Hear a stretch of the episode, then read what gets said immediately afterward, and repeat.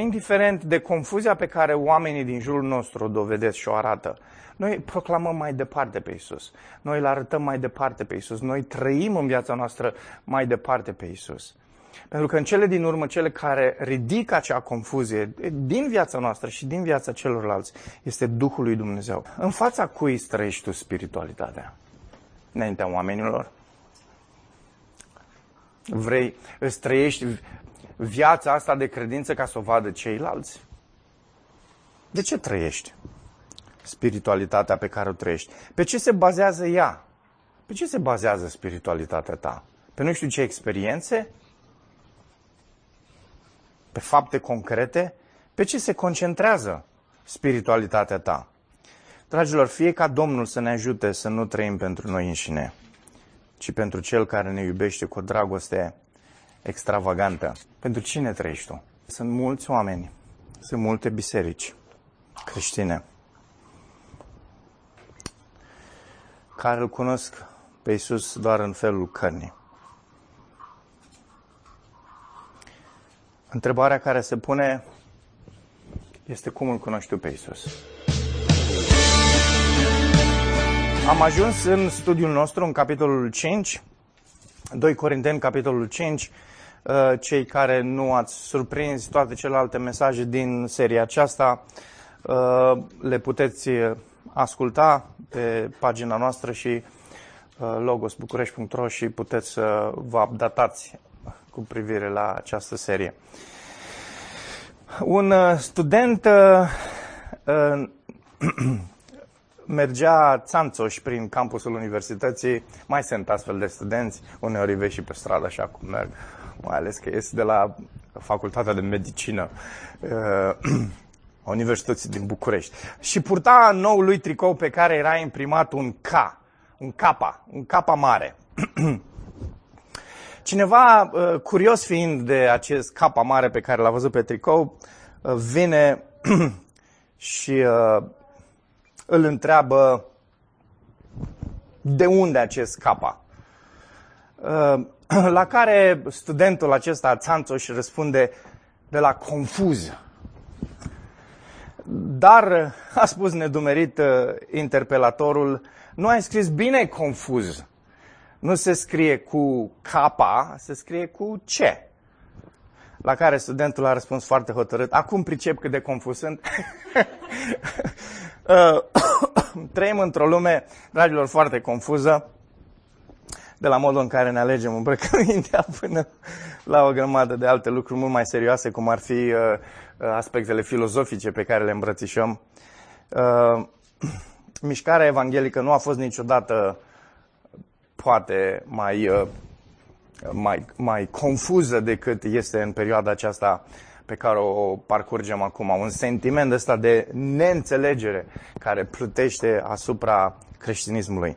Aș spune că lucrarea apostolilor nu ar fi trebuit să întâmpine acest sentiment uh, așa de uh, bizar, dar care nouă ne este foarte familiar.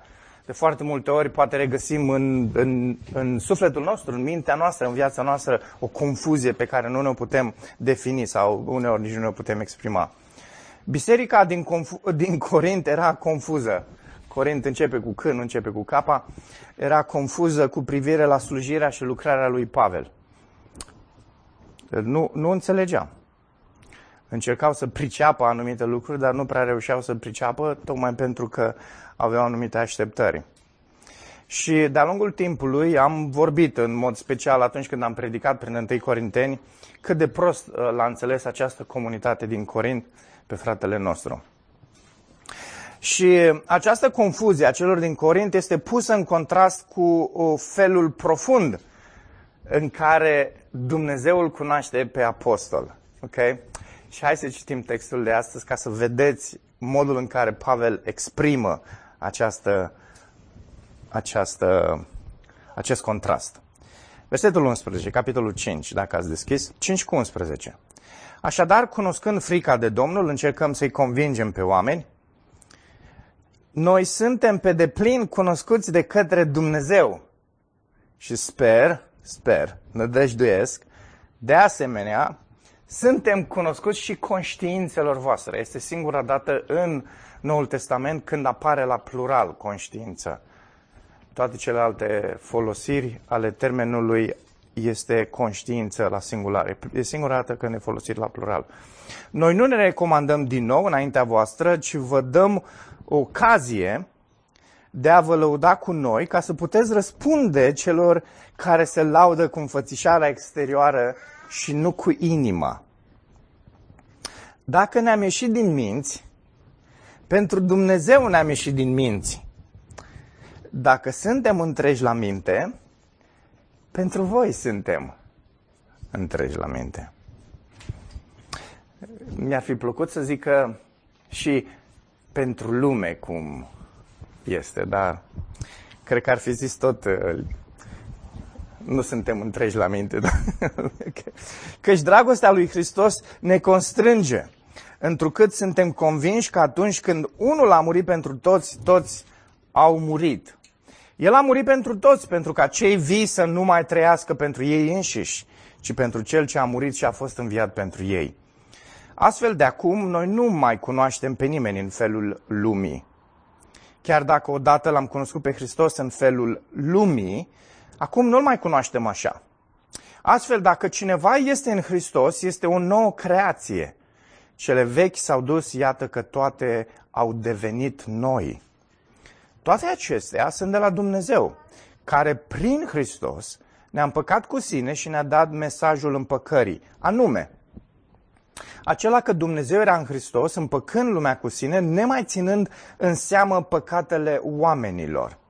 Și ne-a încredințat nouă cuvântul împăcării. Deci noi suntem ambasadori ai lui Hristos și ca și cum Dumnezeu ar îndemna prin noi, vă rugăm în numele lui Hristos, împăcați-vă cu Dumnezeu. El, pentru noi, l-a făcut pe cel ce n-a cunoscut păcatul, păcat. Pentru ca în el să devenim dreptatea lui Dumnezeu. Lucrând împreună cu Dumnezeu, vă îndemnăm să nu primiți harul lui Dumnezeu în zadar. Căci El spune, la vremea îndurării te-am ascultat și în ziua mântuirii te-am ajutat. Iată că acum este vremea îndurării, iată că acum este ziua mântuirii. Amin. Tranziția asta a textului este fenomenală. Uh, fie că voi înțelegeți, fie că voi nu înțelegeți, le zice Pavel, Dumnezeu ne cunoaște. Și nu numai că Dumnezeu ne cunoaște, noi suntem lucrători cu El sau conlucrători, cum vreți. Fie că acceptați sau nu acest lucru, El este un dat, El este o realitate. Și asta e tranziția asta, dacă vreți, uh, sau ceea ce vedem în acest contrast. Voi nu prea înțelegeți lucrurile care stau cu privire la, lucrurile care sunt cu privire la noi, identitatea noastră, aspectele pe care le facem, dar Dumnezeu cunoaște toate aspectele astea. Și o încurajare pentru noi, dragilor, să ne gândim că indiferent de modul în care înțeleg sau nu înțeleg oamenii slujirea și proclamarea Evangheliei noastre, Dumnezeu ne cunoaște și mergem pas la pas cu El. Asta e încurajarea, dacă vreți, uh, generală a textului din dimineața aceasta. Care e ideea pasajului nostru? O să vă o redau și apoi o să pătrundem în text, dar vă redau ideea ca cumva, dacă nu înțelegeți celelalte lucruri pe care le voi spune, măcar să plecați cu această idee centrală a pasajului. Dar mă îndoiesc că se va întâmpla asta. Uitați care e ideea pasajului nostru. Bizar, voi încă vă îndoiți la nivelul minții voastre și ascultați, el folosește conștiință. Conștiința este locul în inima noastră unde se rostesc judecăți cu privire la o lege pe care o avem. Avem un anumit standard ca și oameni, la nivelul conștiințelor noastre. Iar conștiințele noastre rostesc anumite judecăți în funcție de standardul pe care îl avem. Și Pavel zice, voi vă îndoiți la nivelul minții voastre, la nivelul sufletului vostru, la nivelul conștiinței. Acolo este locul în care se întâmplă judecățile de spiritualitatea noastră. Zice el, însă noi ne ne temem de Dumnezeu, nu de voi sau de vreun alt om. Noi știm ce ne motivează și sperăm să înțelegeți și voi pentru un final. Lucrarea noastră se bazează pe o altă spiritualitate decât cea promovată de favoriții voștri și este oferită de Duhul prin noua creație. Lucrarea noastră este a lui Dumnezeu și este centrată în Isus. Care e esența ei? Suntem împăcați cu El, așadar îi chemăm și pe alții să se împace cu Isus. Înțelegeți? Dacă nu, pocăiți-vă.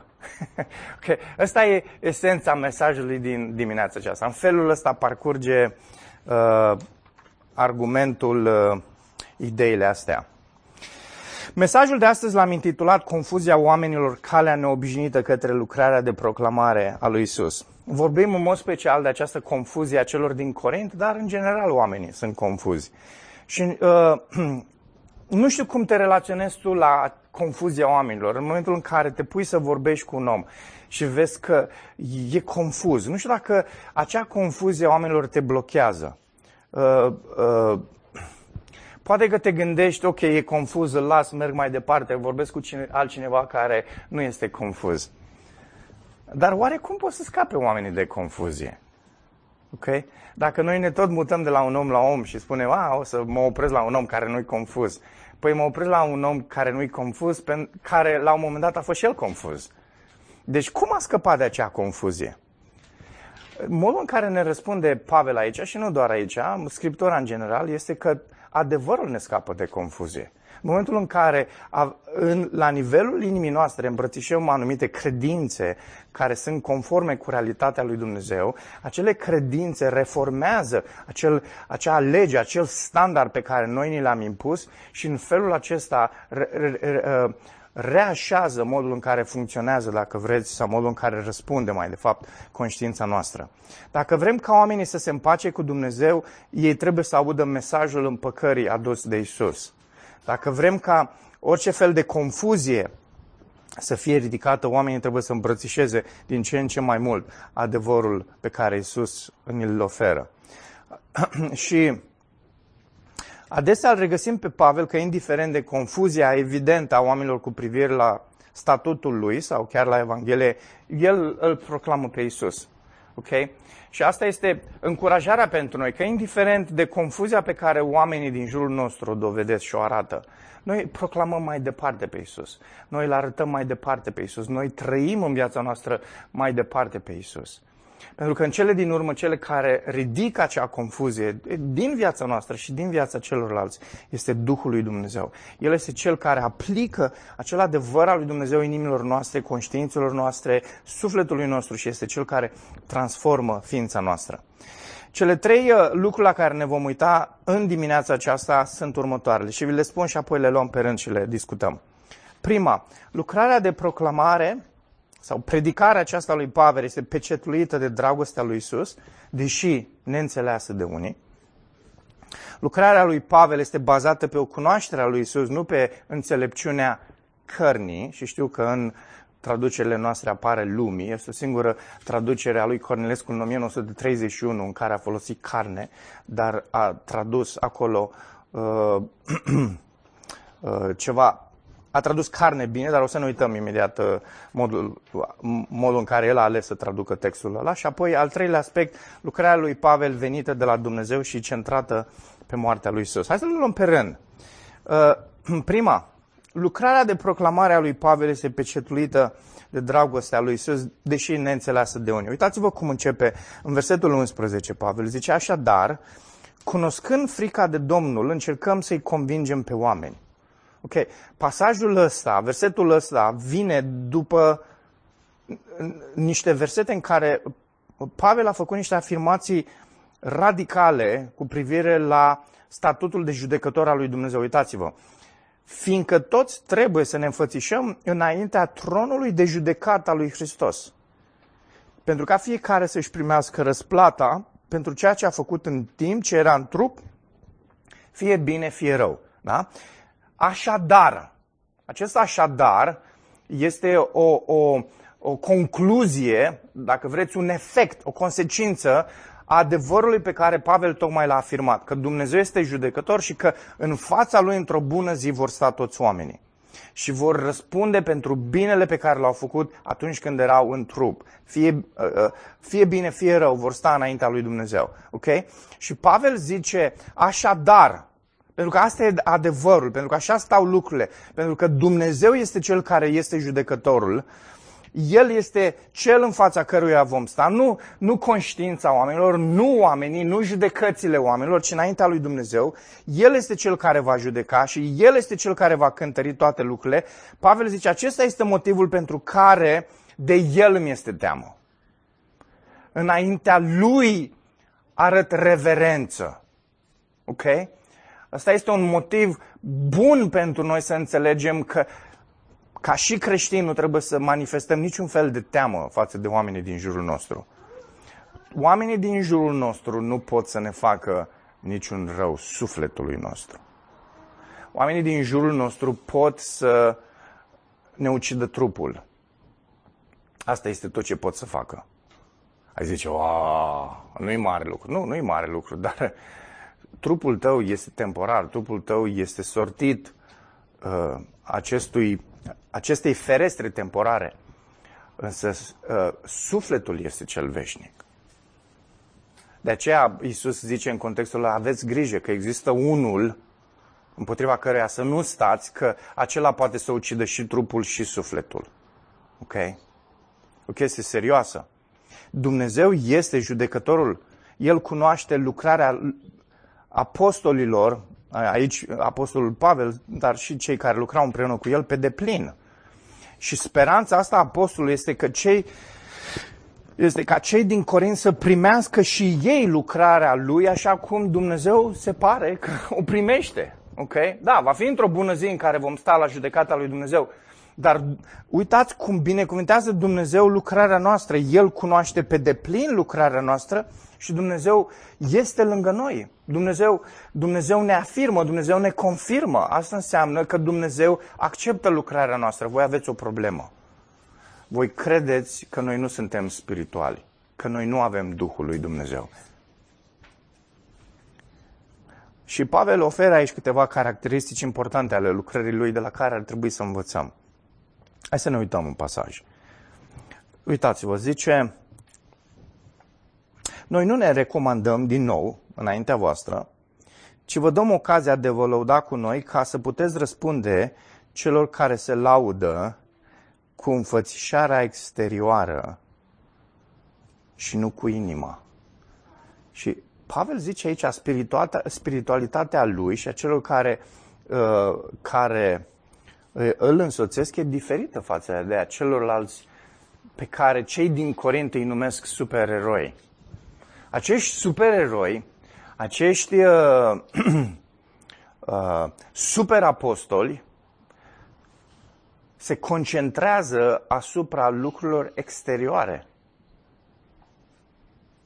Lucrurilor pe care le vezi cu ochiul. Rămâi fascinat de ele.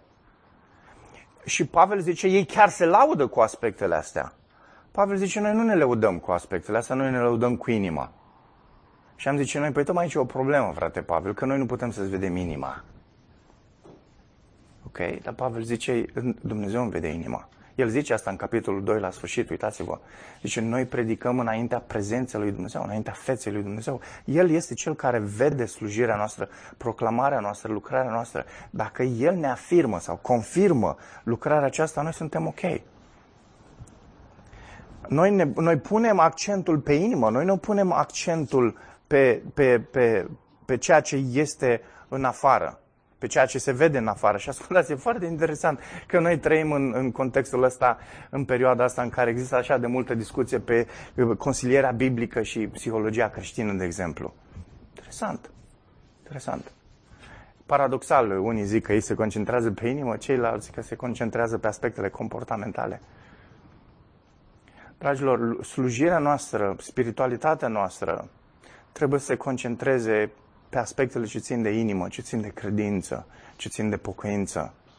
Nu pe aspectele ce țin de cât țipi mai tare, cât urli mai tare, cum te rogi mai, nu știu cum, nu știu ce zel se vede. Nu, nu aspectele astea. Nu. Dumnezeu a vorbit lui Ilie într-un susur blând, până la urmă, nu într-un urlet carismatic în alte limbi. Spiritualitatea lui Pavel se concentrează pe inimă. Spiritualitatea lui Pavel poate fi înțeleasă de ceilalți. Interesant. Deși el zice, eu pun accentul pe inimă și nu pun accentul pe lucrurile care sunt în afară, așa cum o fac ceilalți, el zice, spiritualitatea mea poate fi înțeleasă de ceilalți. Uitați-vă mai departe. Dacă ne-am ieșit din minți, pentru Dumnezeu ne-am ieșit, dacă suntem întregi la minte, pentru voi suntem. Ok. Ce vrea Pavel să zic aici? Pot să fie două opțiuni, dar prima e cam bizară. Uh, Isus a fost numit nebun.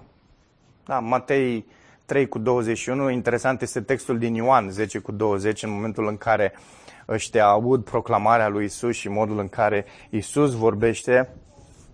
Uitați-vă în versetul 20 despre afirmația pe care o fac mulți dintre cei care erau și ascultau proclamarea lui Isus. Zic, mulți dintre ei spuneau, are demon, e nebun! Da? Mental illness! De ce îl ascultați? Asta a fost răspunsul lor în momentul în care au auzit, au auzit proclamarea lui Isus. Cu siguranță că au fost unii care l-au auzit pe Pavel și de asemenea au zis același lucru. Dement. Și a pierdut mințile. Acum, nu știu dacă asta e varianta. Hai să vă prezint cealaltă opțiune. Și cred mai degrabă că despre asta vrea să puncteze aici uh, Pavel, pentru că nu ar avea cumva sensul să spună noi ne pierdem mințile pentru Dumnezeu, noi suntem demenți pentru Dumnezeu. Nu. În ce fel noi suntem nebuni pentru Dumnezeu? A, deci că a, nu contează cum o văd oamenii nebuni, sunt nebuni pentru Dumnezeu. Ok, asta ar fi o variantă, dar e interesant ce urmează după aceea. Zice, după aceea suntem raționali și suntem în toate mințile, în toate capacitățile pentru beneficiul vostru sau în beneficiul vostru. Și atunci opțiunea asta nu merge de interpretare, trebuie să fie altceva. Cum aflăm? Ne spune întâi Corintenii. Întâi Corinteni ne prezintă o comunitate, în versetele de la, capitolele de la 12 la 14, care era centrată în aceste experiențe extatice, da? aceste experiențe bizare, extraordinare, în Duhul. Da? Și uh, Pavel era pus la colț că el nu are experiențele astea extatice că de ce nu ai și tu experiențele astea extatice? Uite cu ce ne lăudăm noi, uite în ce limbi vorbim noi, uite ce experiențe extraordinare avem noi aici în Corin și toți apostolii ăștia care vin pe la noi, tu nu prea ai experiențele astea. Înseamnă că tu nu prea le ai cu Domnul. Duhul la tine e cam sărac. Ok? Și uh, Pavel nu uită lucrul ăsta și când le scrie aici în 2 Corinteni, le povestește despre aspectul ăsta. El, uitați cum am putea traduce așa într-un mod în care, mai liber în care să înțelegem uh, versetul ăsta. El zice, dacă avem experiențe extatice, este ceva între noi și Dumnezeu. Dar el zice, el zice aspectul ăsta și în 1 Corinteni 14. El zice că cel ce vorbește într-o limbă nu vorbește oamenilor, și limba se referă aici tocmai de experiența aceasta extraordinară pe care o ai atunci când ești în cămăruța ta și te rogi și stai înainte al Dumnezeu. Și aici limba nu se referă neapărat la nu știu ce limbă îngerească, da? Ci se referă la o, un mod de comunicare și de exprimare, modul în care stai înainte al Dumnezeu, în prezența lui Dumnezeu și uh, vorbești cu El și comunici cu El. Și zice că experiența asta este ceea ce este între tine și Dumnezeu. Uh, zice, întrucât nimeni nu înțelege, cu Duhul, iar cu Duhul spune taine, în sufletul lui spune taine, nimeni nu înțelege experiența lui. Sunt experiențe unice pe care noi le avem cu Dumnezeu și ceilalți nu le înțeleg. Nu le-ar putea înțelege, chiar dacă le explica. Dar cu atât mai mult dacă te-ar vedea modul în care tu stai în prezența lui Dumnezeu, cu siguranță că n-ar înțelege. Cu siguranță că le-ar lipsi anumite piese din puzzle-ul acesta să zică, a, Nicu, ok, asta e motivul pentru care spune sau nu spune, sau modul în care se exprimă, modul în care plânge în felul ăsta, ok, ei nu văd lucrurile astea. Și de aceea mai departe, Pavel în Corinteni 14 spune, cel ce profețește le vorbește oamenilor pentru zidire, încurajare și mângâiere. Cel ce vorbește într-o astfel de limbă se zidește pe sine. cel ce profețește zidește biserica. În momentul în care eu am experiența asta cu Dumnezeu extatică și uh, am trecut prin astfel de experiențe, știu cum este.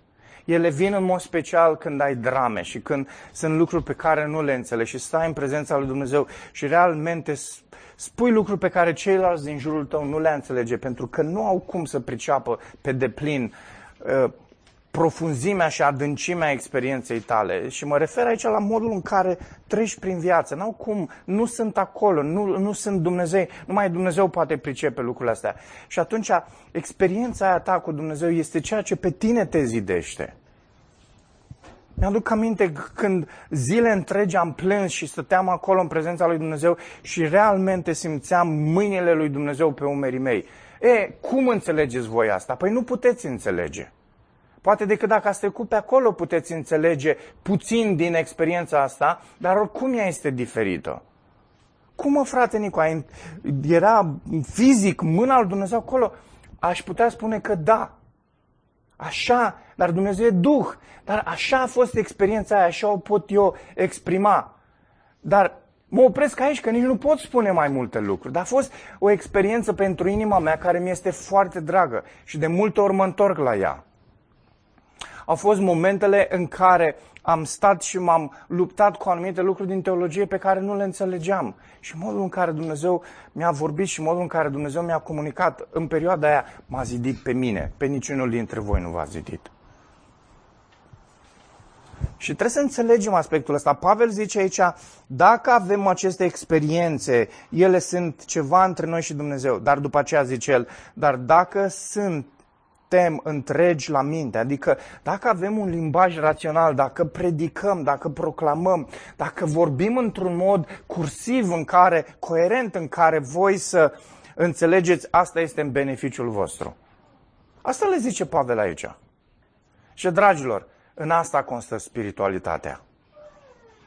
Să venim la voi și să vă spunem lucruri coerente, raționale, care să vă ajute să fie în beneficiul vostru, nu să vedeți nu știu ce exprimări și să povestim despre nu știu ce experiențe extatice.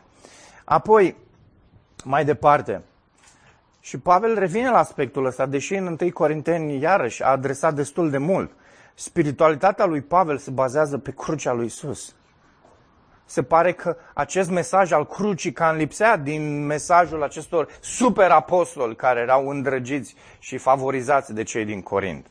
Și Pavel pedalează destul de mult în 1 Corinteni pe aspectul ăsta. Da, crucea lui Hristos este o rușine pentru lume.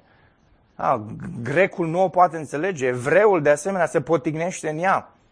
Dar chiar și cei care sunt în contextul bisericii creștine se pare că se cam potignesc în cruce. Și e interesant că și în vremurile noastre oamenii se cam potignesc în mesajul acesta al crucii. Dacă uneori vorbim despre mesajul crucii, așa îl întortochem cât îl facem despre noi. Mesajul ăla crucii este despre Hristos, nu e despre mine. Mesajul ăla al crucii este despre lucrarea lui Dumnezeu care aparține lui, este uh, doar a lui Dumnezeu. Nu? Eu, în niciun fel eu nu pot să intervin acolo. Eu n-am avut niciun cuvânt de spus despre chestiunea aia. Dar noi luăm mesajul la cruce și ne-l atribuim în felul în care aproape îi spune că e despre mine acolo, știi? Nu e despre tine, despre Hristos. Și Pavel zice, lucrarea noastră, versetul 14, este constrânsă tocmai de această dragoste a lui Hristos care s-a văzut într-un mod fascinant la cruce. El a murit pentru noi, versetul 15, și de aceea noi trebuie să trăim pentru El. Dragilor, în fața cui trăiești tu spiritualitatea? Înaintea oamenilor? Vrei, îți trăiești viața asta de credință ca să o vadă ceilalți? De ce trăiești spiritualitatea pe care o trăiești? Pe ce se bazează ea? Pe ce se bazează spiritualitatea ta? Pe nu știu ce experiențe? Pe fapte concrete? Pe ce se concentrează? Spiritualitatea ta. Dragilor, fie ca Domnul să ne ajute să nu trăim pentru noi înșine, ci pentru Cel care ne iubește cu o dragoste extravagantă.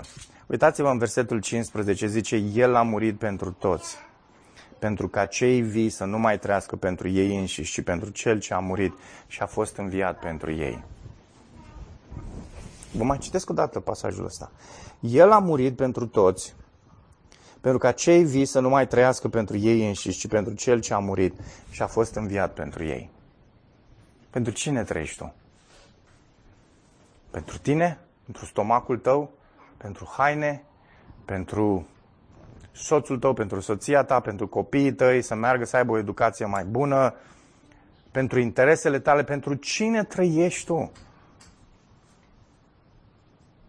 Și, dragilor, e același aspect legat de lucrare și spiritualitate, că afirmația vine în contextul ăsta. Pentru ce, pentru ce slujești tu? Pentru cine slujești? Să avanseze logosul, să avanseze nu știu cine, să meargă numele nu știu cui, să, să fii tu mai văzut, mai pestrit printre alții? Să ai mai multe like-uri, să uh, ai mai multă popularitate pe Facebook? De ce? De ce slujești? De ce? De unde spiritualitatea asta? Ce păcat, ce trist, ce dramatic, că de foarte multe ori slujim, ne trăim viața și nu se vede în niciun fel Hristos în modul în care slujim și în modul în care ne trăim viața. Isus nu este în niciun fel văzut în, în modul în care noi ne consumăm zilele și energia pe pământul ăsta. Dragilor, mă rog Domnului să ne ajute să ne pocăim doar uitând la versetul ăsta și să înțelegem că viața asta nu e despre noi și despre spiritualitatea noastră, ci este despre Dumnezeu și crucea lui Hristos, despre dragostea asta care s-a consumat atât de... Și vedeți că el zice, noi trebuie să trăim așa pentru că el s-a consumat, el s-a consumat pentru noi. Asta este ceea ce ne motivează. Asta arată cât de puțin știm noi Evanghelia. Hai să mergem mai departe. Versetele 16 la 18 le recitim. Astfel, o să vedeți, apare de două ori astfel, interesant, merge cu un paralelism aici, Pavel. Astfel, de acum, noi nu mai cunoaștem pe nimeni în felul cărnii. Ok? Cornelescu alege, sau traducerea literară din, literar din 1931 a lui Cornelescu spune uh, uh, de acum nu cunoaștem pe nimeni după carne. Acel după, într-adevăr, prepoziția care este în greacă poate fi folosită și poate fi tradusă și după. Însă acel după oferă niște implicații care nu cred că Pavel a vrut să ni le ofere în textul de aici. Okay? De aceea combinăm, dacă vreți, două, două traduceri din limba română. Și luăm în felul lumii și luăm carne. Dar e important acest carne și o să vedeți imediat despre ce este vorba. Astfel dacă, versetul 17, apare din nou, astfel dacă, de acum, am putea chiar introduce pe cel din versetul 9, 16. Ă, astfel de acum, dacă cineva este în Hristos, este o nouă creație. Cele vechi s-au dus, iată că toate au devenit noi. Acum concluzionează Pavel. Toate acestea sunt de la Dumnezeu care prin Hristos ne-a împăcat cu sine și ne-a dat mesajul împăcării. Lucrarea lui Pavel este bazată pe cunoașterea lui Isus, nu pe înțelepciunea cărnii. Uh, ați văzut că în, vers, în versetul 11, textul la care ne-am uitat, zice, cunoscând frica de Domnul, încercăm să convingem pe oameni, noi suntem pe deplin cunoscuți de către Dumnezeu. Vorbește despre faptul că Dumnezeu ne cunoaște. Aici, în versetul 16, zice, noi nu mai cunoaștem pe nimeni în felul lumii.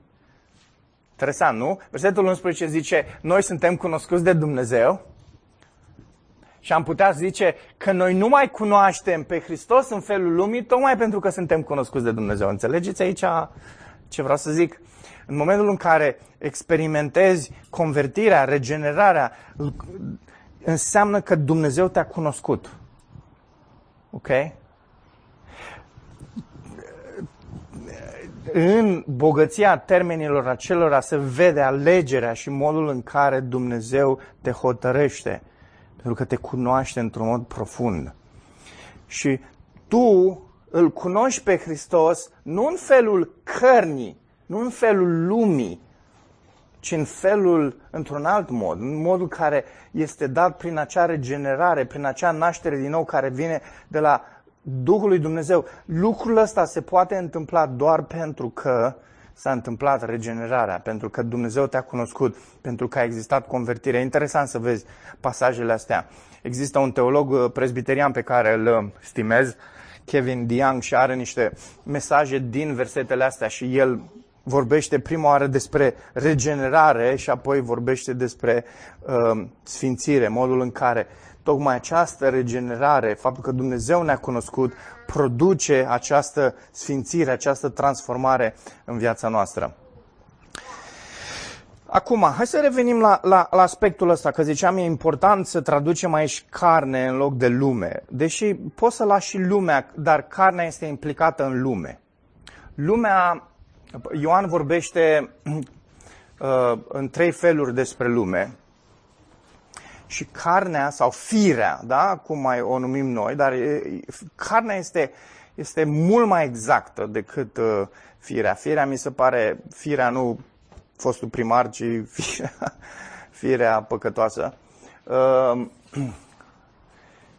este surprinsă în lume. În momentul în care lumea cade, unul dintre aspecte este aceast, acest carne, acest conglomerat de învățături și obiceiuri și tradiții și credințe, filozofii greșite care uh, mincinoase care există în lume și implicit în noi pentru că și noi suntem în lume.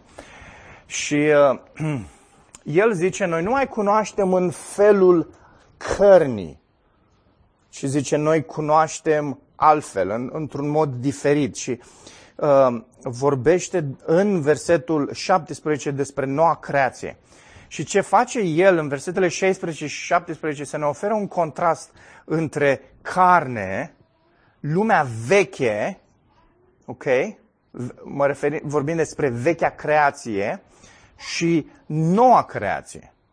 Carnea ține de vechea creație și noua creație ține de Hristos, ține de Duhul lui Dumnezeu care ne transformă.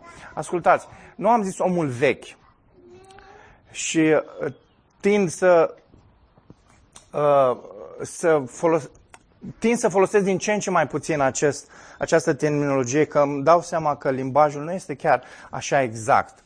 Uh, și creăm de foarte multe ori această bătălie între omul vechi și omul cel nou, tocmai prin limbajul ăsta pe care îl folosim. Carnea este în lume, pentru că noi ne naștem în lume, carnea este în noi ok? Și carnea ne influențează sufletul nostru în toate demersurile vieții. În momentul în care noi îl cunoaștem pe Hristos prima oară și vorbim aici despre o cunoaștere cognitivă, nu despre o cunoaștere la nivel de transformare, de regenerare, de naștere din nou de la Duhul Dumnezeu. Când auzim pentru prima oară de Hristos, o facem în felul cărnii, în felul lumii. Auzim prin mintea asta care este fizică, dar care este sub aceste filozofii ale lumii, inclusiv filozofii păcătoase care sunt în noi. Ok?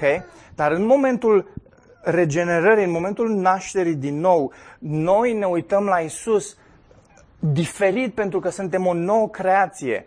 Ne uităm la Isus diferit pentru că avem Duhul lui Dumnezeu în noi. Și ascultați, e o chestie foarte importantă. Pavel zice aici, noi nu ne uităm la Isus în modul ăla vechi în care am făcut-o înainte, când eram în vechea creație, când eram în carne, ok? Noi ne uităm acum la Isus și îl cunoaștem pe Isus în noua creație. O facem pe deplin pentru că avem Duhul lui Dumnezeu în noi. Și ai zice, ok, de ce, de, de, de ce vorbește despre lucrul ăsta Pavel? De ce, de ce e așa de important? E foarte important.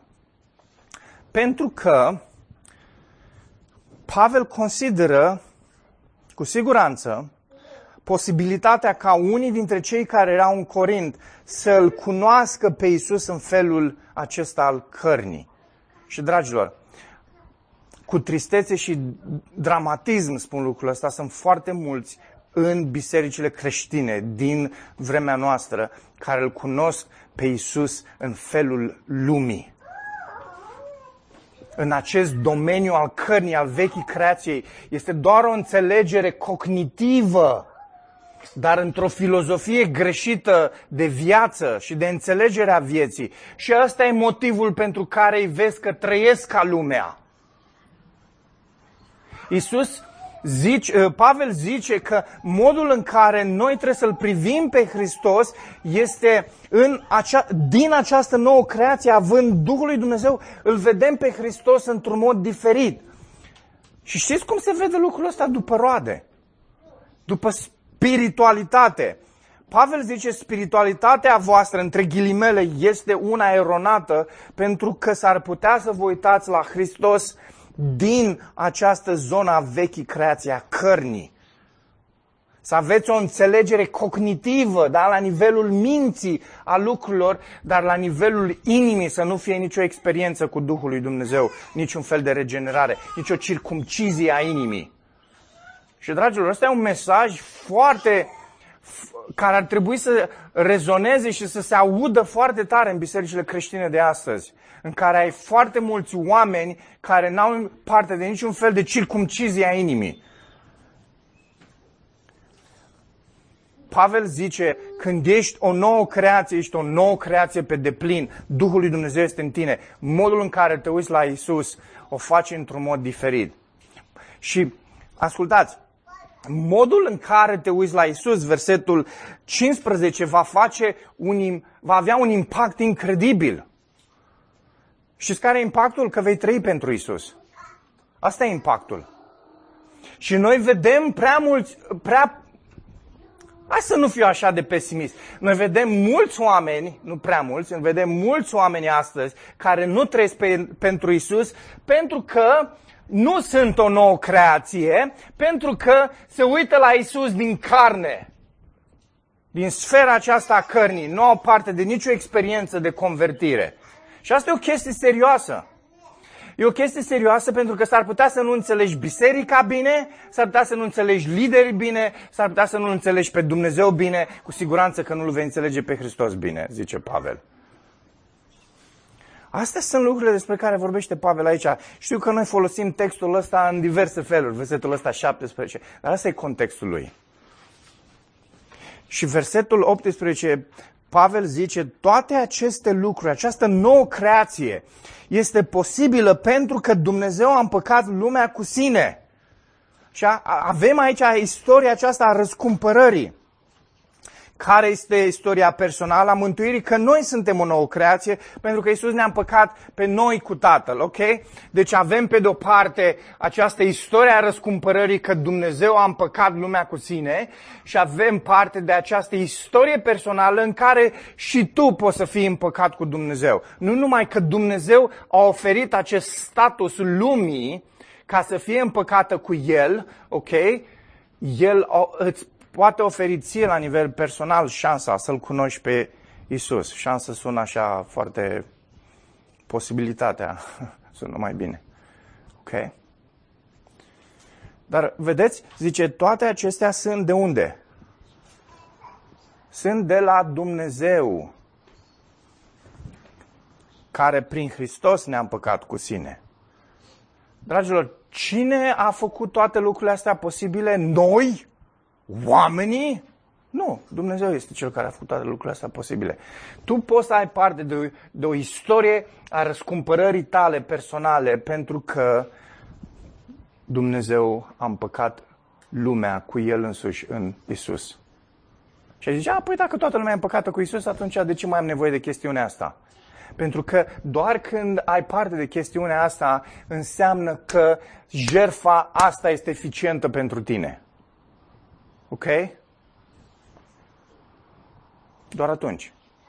Aici vorbim despre o dispoziție a lui Dumnezeu care este către toți oamenii. Dumnezeu iubește pe toată lumea. Ok? Dar vedem că Dumnezeu nu iubește pe toată lumea la fel. De ce? Pentru că doar pentru unii ispășirea lui Isus este eficientă. Tu poți să fii acea persoană. A, numai Dumnezeu știe. Ok, și foarte bine. Înseamnă că tu nu ești Dumnezeu? Dă-i drumul, dă-i bătaie, crede, pocăiește-te.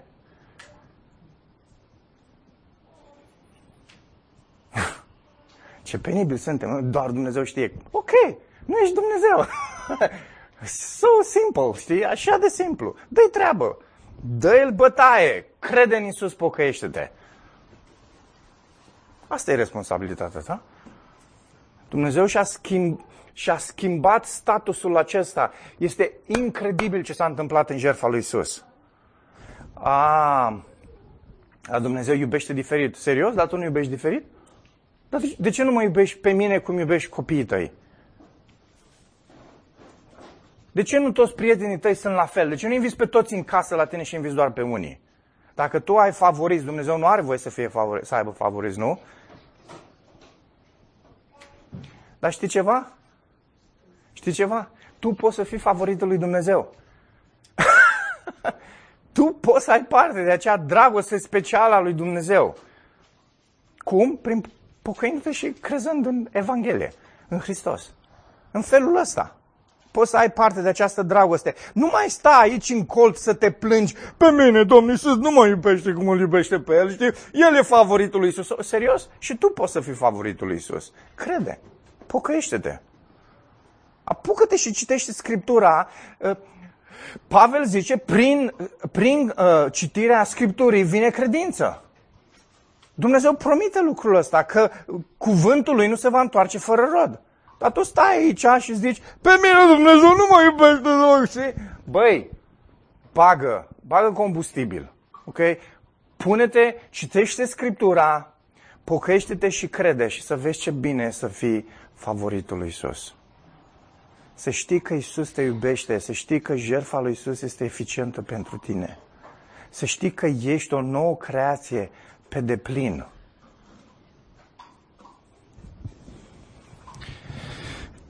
Dragilor, vă readuc aminte, sunt mulți oameni, sunt multe biserici creștine care îl cunosc pe Iisus doar în felul cărnii. Întrebarea care se pune este cum îl cunoști tu pe Iisus. Nu te mai ascunde după mulțimi. nu mai sta acolo și, a, toți, mai, cei mai mulți oameni, cei mai mulți prieteni ai mei îl cunosc pe Iisus în fel. Nu, nu te mai ascunde după mulțimi. Vino aici. Nu-mi place în reflectoare. Vei sta în reflector oricum într-o bună zi. Dar Pavel zice asta, toată lumea va ajunge la tronul de judecată al lui Dumnezeu. Toate reflectoarele vor fi pe tine în momentul ăla.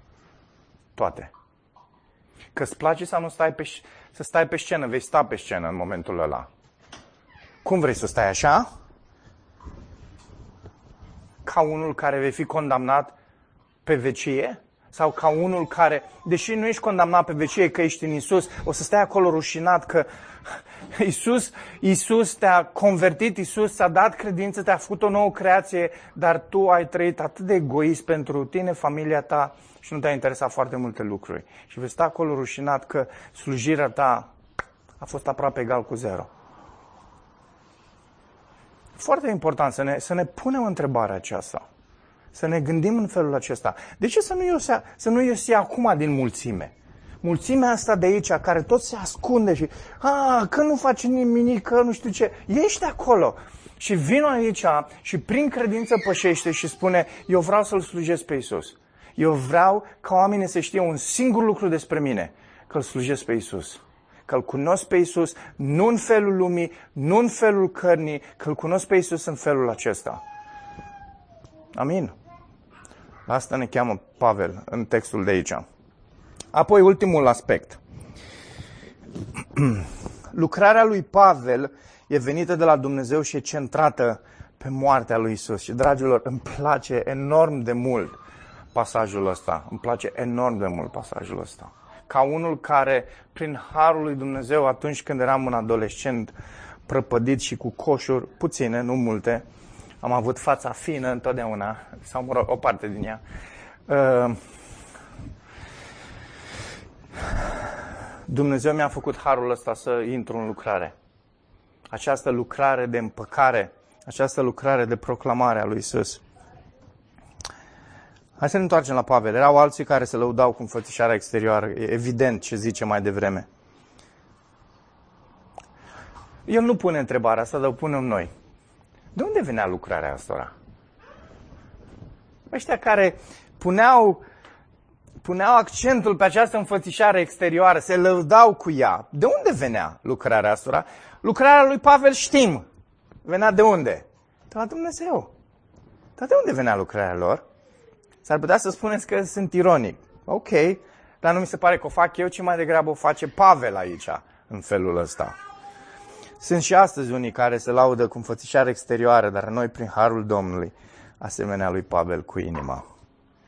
Lauda aceasta ne comunică despre concentrarea ăstora pe înfățișarea exterioară și nu pe inimă. Noi suntem pe inimă, slavă Domnului. Zice, Pavel zice aici, ne-a încredințat nouă. Deci Dumnezeu a făcut această lucrare incredibilă și ne-a inclus pe noi în lucrarea aceasta pentru ca noi să continuăm anumite implicații ale acestei lucrări.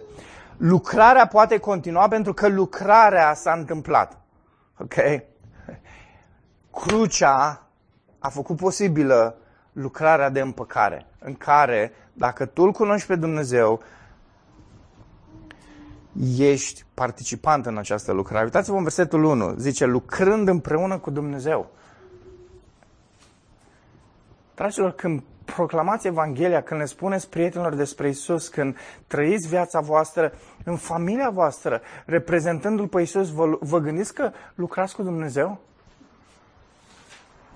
Nu, mai degrabă ne gândim să mă vadă și pe mine bine, să dau și eu bine. Păi lucrăm împreună cu Dumnezeu. Asta zice aici Pavel. În felul ăsta.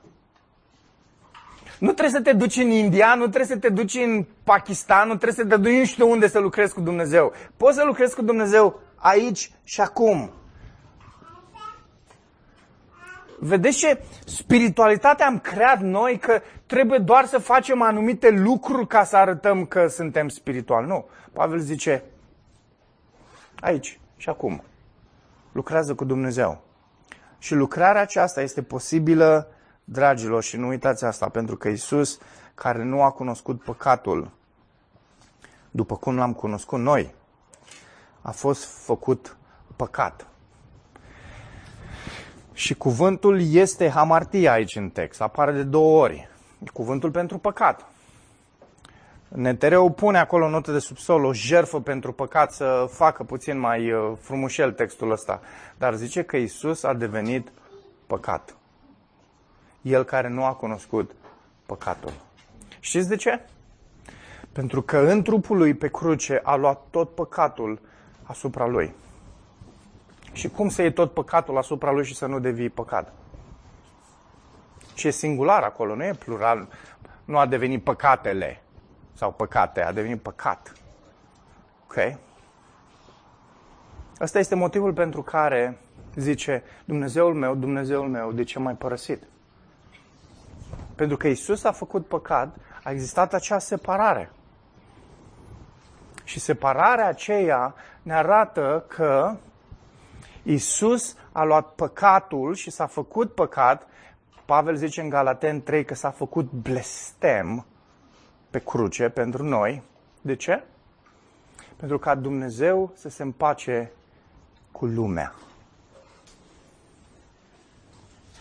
El s-a făcut străin față de Dumnezeu pentru ca noi care eram străini să devenim prieteni cu Dumnezeu mesajul împăcării, adică noi să fim împăcați, e posibil pentru că Isus a stat pe cruce și s-a făcut păcat. Noi mergem și spunem altora despre Isus și proclamăm mesajul Evangheliei altora pentru că Isus s-a făcut păcat, stat pe cruce. Exista dușmănie între om și Dumnezeu și Isus, prin moartea Lui, a împăcat. A dus în păcare. Ascultați, trăim într-o lume și într-o cultură foarte tensionată. Foarte tensionată. Doar eu nu prea mai urmăresc știrile decât pe cele din Statele Unite și rău fac că e atât, atât de multă tensiune în perioada asta în Statele Unite. E enorm de multă tensiune. Pe rasism, pe nu știu ce, pe imigranți, pe atât de multă tensiune. Dar ce, despre ce vorbesc? Uitați-vă ce s-a întâmplat în ultimele zile în Germania. Germania, cei în care zici că da, aproape s-au bătut ieri cu forțele de ordine. Da, oamenii. Știți asta. Uh, ieri, astăzi s-a anunțat un protest foarte mare în București. Deja s-au dat câteva amenzi dimineața asta. Încearcă jandarmeria să țină sub control lucrurile. Uh, trăim într-o lume foarte tensionată. Și ascultați, știți care e paradoxul? Că oferim premiul care e premiul pentru pace? Cum se numește? Că am uitat. Este Nobel? Ok. Am crezut că se numește altfel. Uh, oferim premiul pentru pace. Bine, la cine a, a câștigat uh, premiul? premiul pentru pace în ultimii ani m-am mus. Nu știu dacă urmăriți chestiunile astea, dar în fine. Mai bine faceți că nu, nu le urmăriți. Uh, în care, într-o lume în care se predică foarte mult toleranța și pacea. Bine, și liniștea asta cu mediu, să nu ne certăm cu mediu, că dacă ne certăm cu mediu, mediu ne face rău. Ok? Păi și trăim în lumea asta în care ai zice că ar trebui să fie miere și soare și liniște în... și atât de mult conflict. În relații, în societate, pe străzi, în trafic, oriunde mergi, atât de mult conflict. Și zice? Și zice? Că oamenii nu vor să pocăiască. Atât de simplu. Atât de simplu. Un păcat, un uh, conflict mult mai intens între om și Dumnezeu. Isus vine și se face păcat ca acel conflict să fie atenuat. În momentul în care noi ca și oameni credem că cel mai mare conflict a fost atenuat prin moartea lui Isus, se sting o grămadă de conflicte pe care le avem în jurul nostru. Cu cei din familie, cu cei din fam- familia alergită, cu cei din societate, cu cei din cultură. Da, ei aruncă asupra noastră vorbe, la orice colț ne-ar prinde, ar arunca cu pietre după noi, să fie sănătoși. Ce pot să-mi facă? Să mă moare. Dar ce mai pot să-mi facă? Atât. Atât. Dragilor, lucrarea asta despre care vorbește Pavel aici nu cunoaște amânare. Nu lăsați pentru mâine. Și vorbește despre două lucruri aici, să știți. Foarte frumos. Atât pentru noi, cei care zicem, îl cunoaștem pe Isus, în această nouă creație de la Duhul lui Dumnezeu, hai să pun aici ca să fiu consecvent. Deci, ok, am înțeles. Atunci, de ce nu te duci astăzi să predici acest mesaj al împăcării? Prietenilor tăi, colegilor tăi, vecinilor tăi, mergi astăzi la ei și spune-le să se împace cu Isus. Astăzi, nu mâine, nu poi mâine, astăzi faci lucrul ăsta. Iar pentru ceilalți care îl cunosc pe Isus în felul lumii, în felul cărnii, și asta era situația unora din Corint și ăsta e motivul pentru care Pavel merge în direcția aia, el zice, pocăiți-vă, astăzi.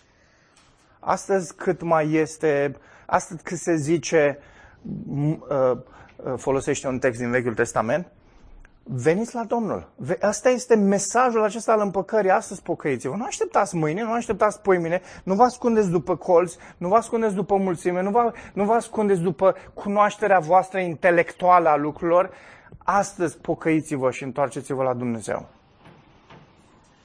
Dragilor, lucrarea asta nu cunoaște amânare.